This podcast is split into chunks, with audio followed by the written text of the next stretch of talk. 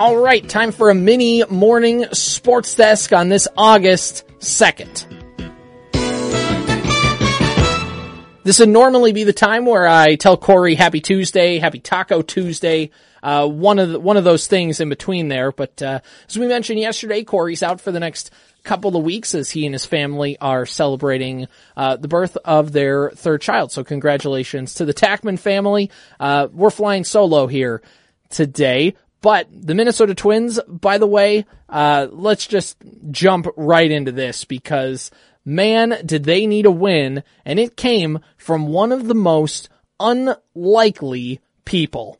Miranda's at second, and a pitch, a swing and a fly ball, center field deep.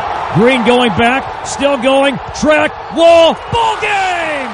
Urshela with a game-winning walk-off home run to center and the Twins win the game 5 to 3. Twins win. Twins win. The first place Minnesota Twins win it. Celebration begins around home plate.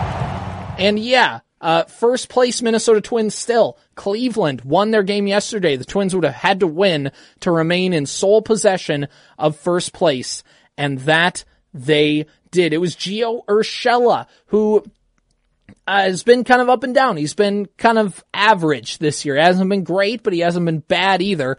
Uh, just kind of in that purgatory. But he came up with a big home run, uh, and just muscled that thing out into straightaway center field. It was a big, uh, inning for the Twins because they played pretty not great up until about the eighth inning when the bats really started to get going. They scored three runs in the bottom of the 10th, three other RBIs though throughout the game. Uh, Urshela had two in the 10th, but Jose Miranda had a, the game tying RBI in the 10th inning, and he also had another game tying RBI single, a two run single in the eighth inning to tie the game up at two. I've said on this program before, I'm okay with trading Jose Miranda. I'm okay with, uh, w- with trading him if it means we're going to get pitching. But man, he's been hitting so well right now that honestly, uh, there's two ways of looking at it. One is, wow, his trade value is never going to be higher. But another one is, this guy's playing so good.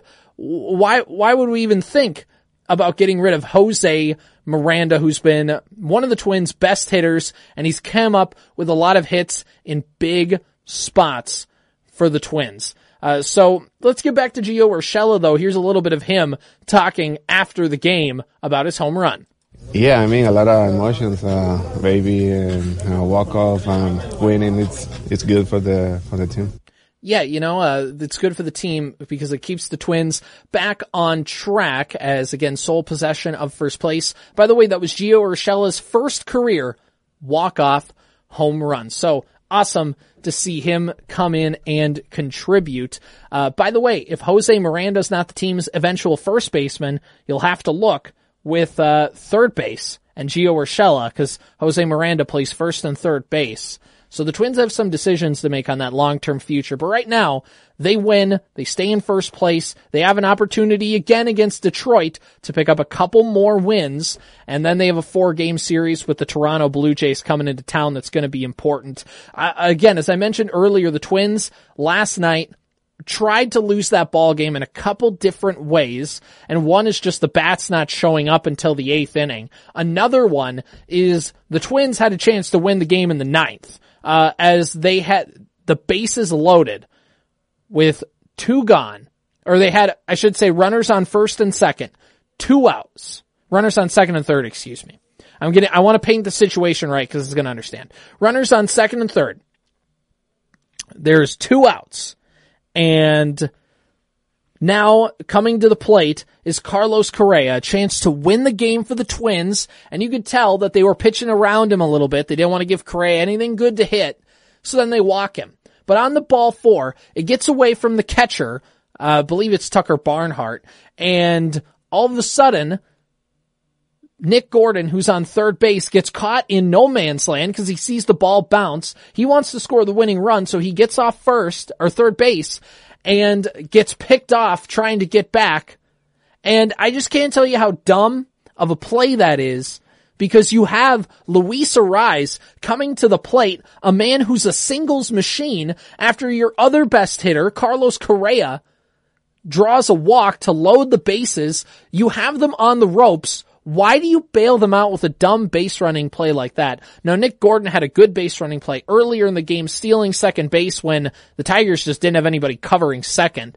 So, I mean, but it's just one of those blunders where if you commit that in, you know, junior high baseball, your coach is going to pull you aside and just say, Hey, you can't do that. And especially when you get to the JV and varsity. If you do games like that, your coach definitely is going to pull you aside and, and, uh, give you an earful, at least. Maybe not yell at you, but he's definitely going to be very disappointed in you if you do that. But it's just one of those things where that almost cost the Twins the ball game because the Tigers did get the lead in the top of the 10th for a brief second before the Twins came back and scored three in the bottom half of that inning. But they, this Twins team, again, their lineup is good. Their lineup is playoff caliber, especially when they're clicking. They're one of the better lineups in baseball, but there's just little things that separate them quite from being that that great team. And one is the pitching, obviously, which they're going to address. We'll talk about the trade deadline here in a second. But uh, but what separates them is the little things. Uh, there's a few d- guys who are great defenders. Urshela's been good. Correa's been good. Byron Buxton's been good. But you just see there's little blunders here and there with fielding. They don't quite hit the cutoffs at certain points. Uh, Luis Arraez is good for somebody who's not a natural born first baseman, but every once in a while, and you saw it on Sunday in San Diego, sometimes it comes to bite you. And then there's just base running mistakes. The Twins steal the least of any team in baseball. They do not steal, and yet they still find ways to get thrown out on the base, base paths and find ways to screw up. And all I'm saying is that nearly cost the Twins a loss against the team in Detroit that they need to rel- they frankly they need to sweep. Uh, they don't need to, but like they pretty much should. This Tigers team has given up on the season. They're just trying to get out of here uh, with their wits about them. It's it's August. They're basically counting down the days until the season's over. It's been that kind of year for Detroit. Pick up as many wins as you can against them. But now we get to the trade deadline today, uh, and that is really interesting because the trade deadline is at 5 p.m.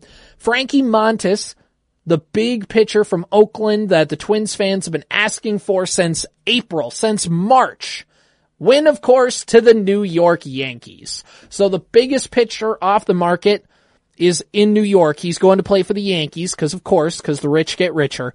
But Luis Castillo, the other big name pitcher, got traded to Seattle last week. So now the options are kind of in that second tier. Uh, Tyler Mahle, uh, who's a Mahle, Mahle, one of those two. Anyway, he's a pitcher for uh, the Cincinnati Reds. He's pretty good. His ERA is a little high. I think it's around four, uh, earned runs per game, but He's a good pitcher. His underlying numbers look good. He was hurt a little bit this year. He's healthy now. And also, he plays in one of the most hitter-friendly ballparks in the world. Great American Ballpark in Cincinnati is just a complete hitter's ballpark, and he has terrible numbers at that stadium. If the Twins were to get him, he'll never have to pitch there. So he won't have to worry about it at all. And that I think would help his numbers. His numbers on the road are really good compared to at home. I think Tyler Mahle has to be the Twins number one option. And now as of this morning, uh, Jon Heyman of the New York Post is reporting that the Twins and the Phillies are kind of the, are among the teams on Reds right-hander Tyler Mahle. Uh, so there is hope that maybe the Twins could land a trade like that. Not quite sure what it's going to take to get him, uh, but I think the Twins need to definitely go for it. He has another year of team control, so it's not just for this season. The Twins would also get him throughout next season, which would be ideal as well. I think he's a guy the Twins should go after. I've said this uh, before a little bit, but I think uh, I think uh, when you look at uh, the Twins and who they need to get, uh, Lopez is a guy from Miami.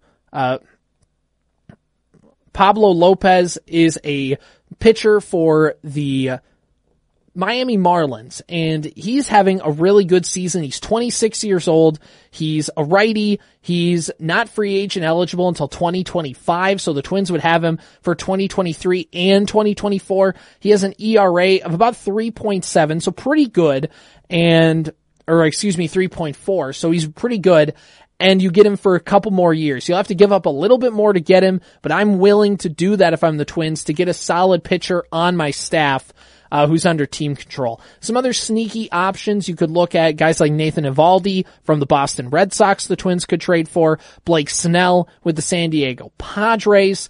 Uh, so there's a few different under the radar uh, names that the Twins could go after, but those are kind of the big names that you'll see. Now the Twins love to do this, by the way. The Twins love to go after, uh, to be in on the big names, and then when they eventually don't get them, they pivot and find some guy we've never even heard of. That's exactly what happened when the Twins were trying to get Montas or Manaea from Oakland, and then they turn around and make a trade with the San Diego Padres and instead get Chris Paddack. Now Paddack, of course, had Tommy John surgery, but he was doing good for the Twins. I think that's kind of their thing. They always, just when you think they're going to make a trade for a position of need, they do it, but it's a person we've never heard of, or at least is so under the radar where we're like, they got him?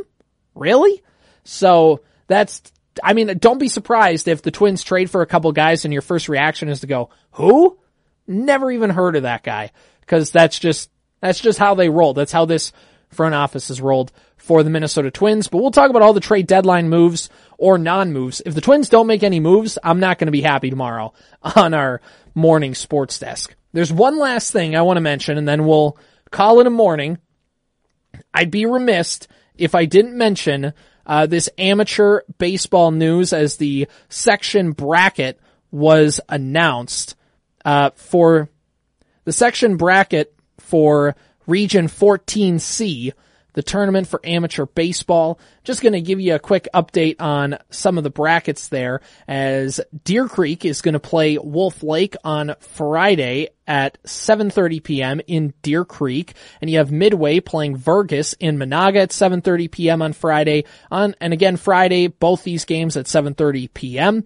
Perham and Staples in Perham and Park Rapids will play Verndale in New York Mills. Some of the uh, the teams getting the first round byes who will play Saturday include Sebeka, New York Mills, Nimrod, and Bluffton.